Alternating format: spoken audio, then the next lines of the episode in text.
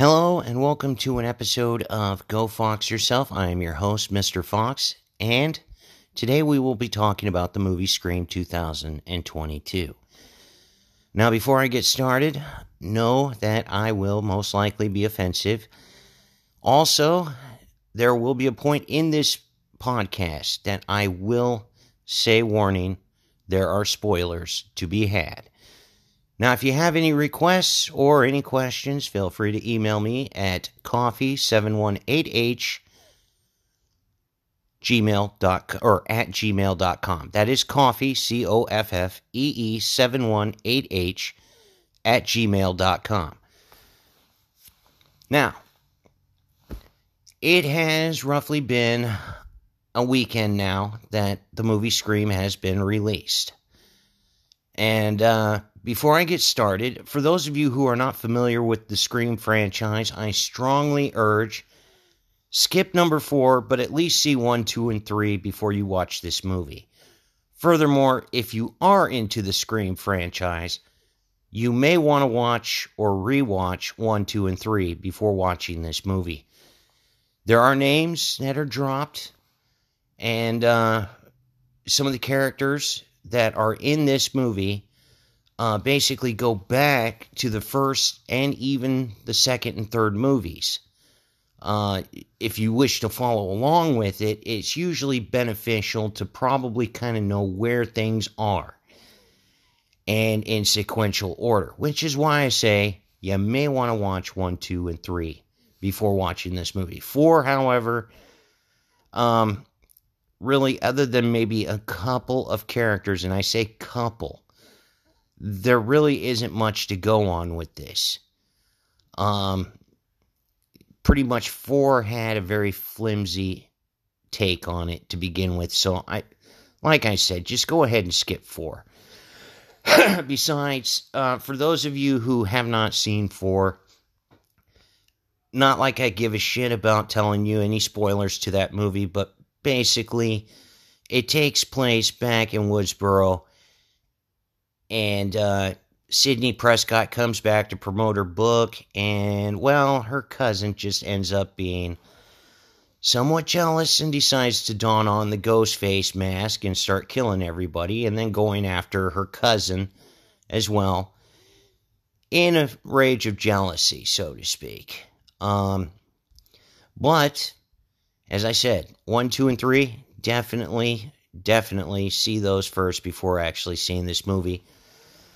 Um, now, in, in light of this movie, um, I, I will start off to say it really didn't need to be done. It, it really didn't. We could have been left with one, two, and three. Totally forgot about four. And not really even have anything to do with this movie. However, it did bring light to another aspect of horror, so to speak, in regards to changing it up, which kind of goes back to the first one as to how it plays. Being that the first one kind of made fun in a light way and a dark way as to how most horror movies were made and the type of outline that they followed with a set of rules. As such, movies afterwards would in turn have to be changed about pretty much going away from those rules. kind of like the uh, illusionist that was going around showing people the tricks of the trade on TV, mainly not because he was trying to out illusionists, but his main fun or main uh, thing about magic was that the average illusionist was continually doing the same shit over and over again.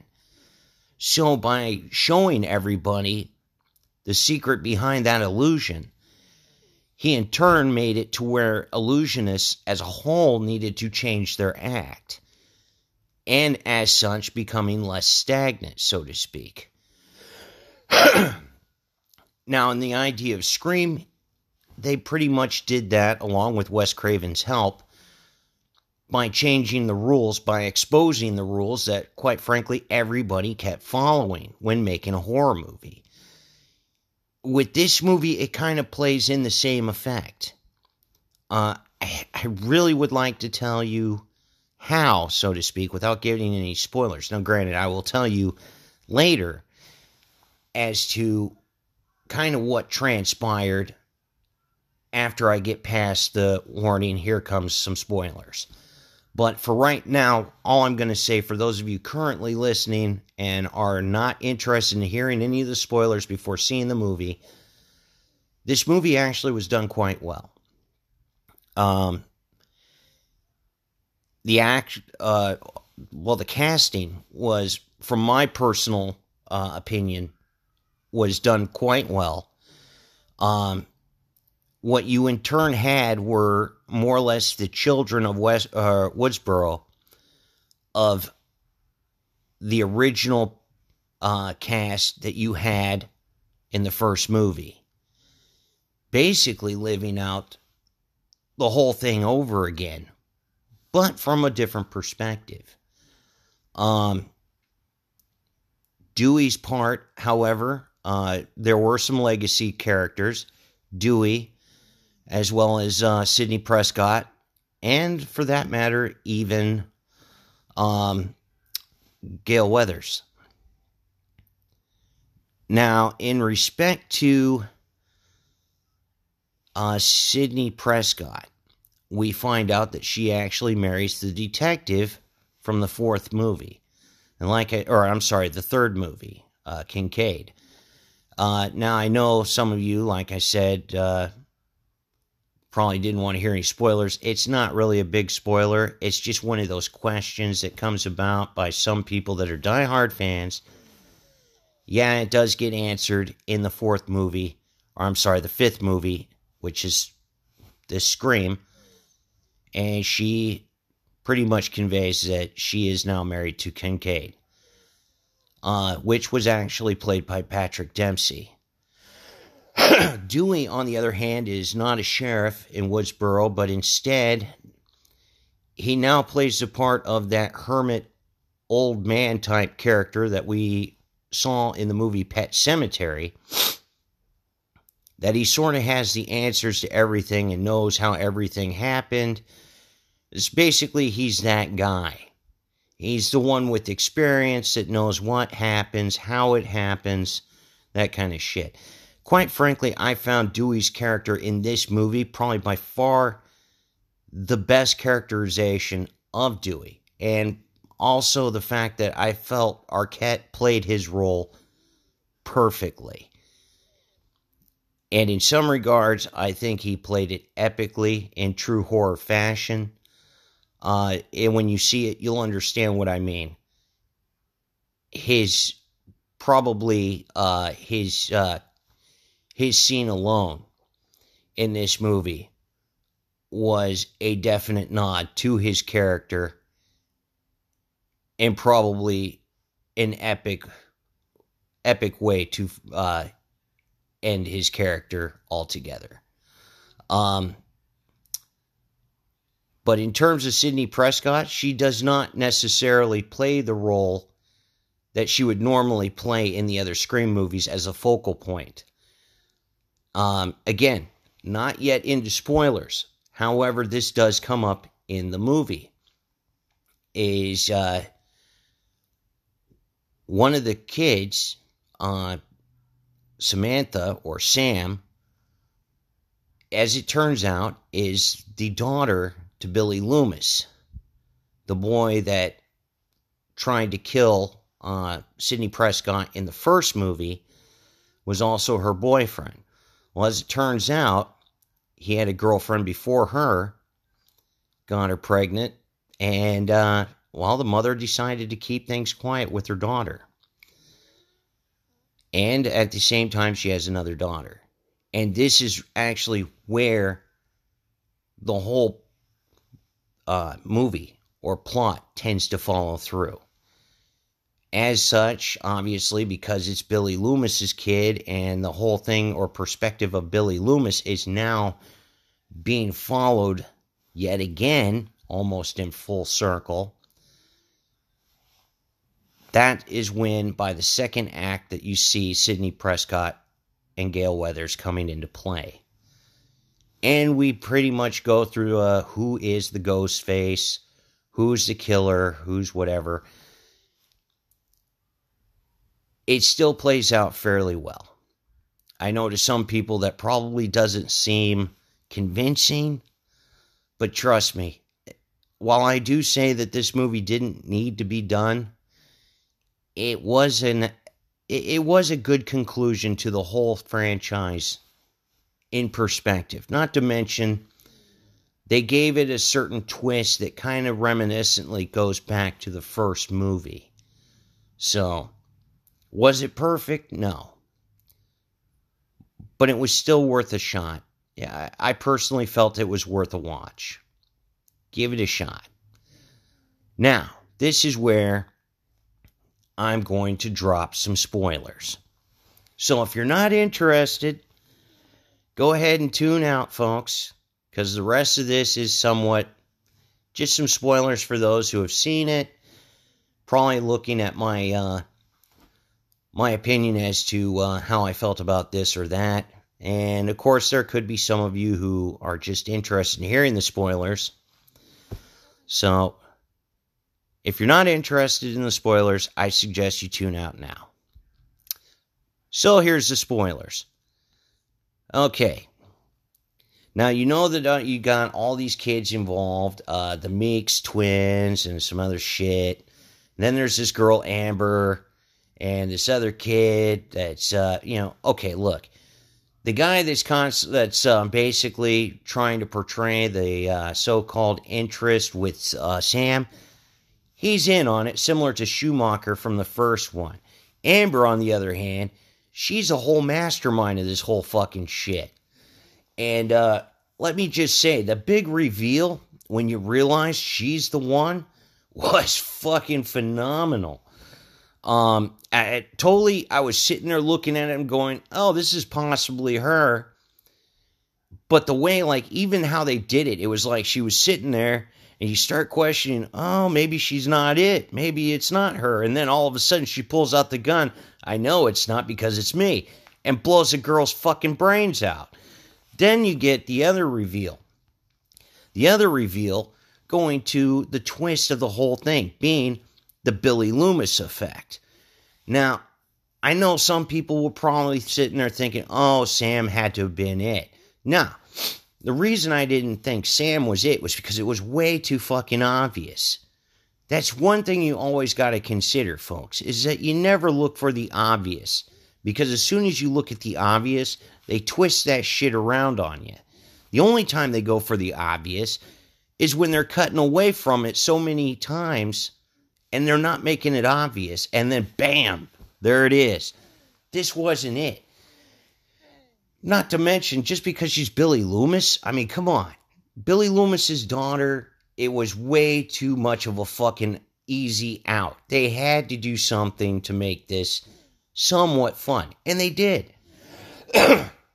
the twist behind their motive wasn't the greatest, but it was definitely on par with how some people feel about where Hollywood's going with all these fucking remakes.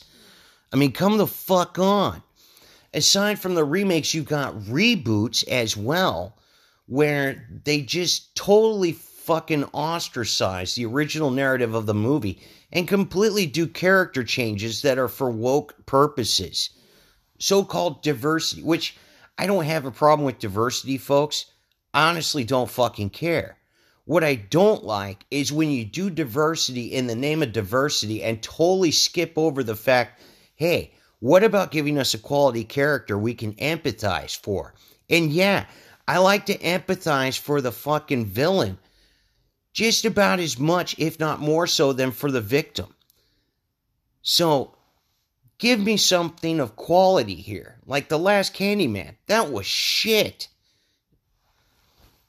This movie definitely portrayed, not necessarily perfect, but it still portrayed with some class a sense of what most of us horror fans have been asking Hollywood to do, and that is to give us a quality horror movie.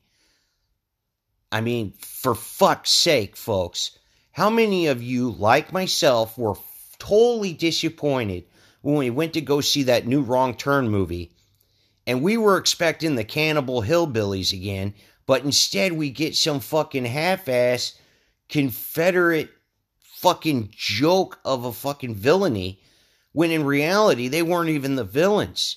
The villains were the little punk ass kids that were told not to fucking go off route and stay away from these people but they still decided to fuck with them. And on top of which, one of them even drew first blood, which obviously, I mean, if I were in that situation and I were some of those guys that were basically part of the uh, Southern Heritage group that decided to go off in their own, I probably would have attacked back as well. One, you're intruding on my personal property.